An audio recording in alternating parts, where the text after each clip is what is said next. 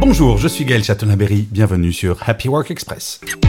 Selon le sondage hebdomadaire réalisé sur ma page LinkedIn, réalisé auprès de 4323 personnes, 61% d'entre vous déclarent avoir très confiance ou confiance en eux au travail. Ce chiffre peut sembler élevé, mais cela signifie tout de même que vous êtes 39% à avoir peu ou pas du tout confiance en vous.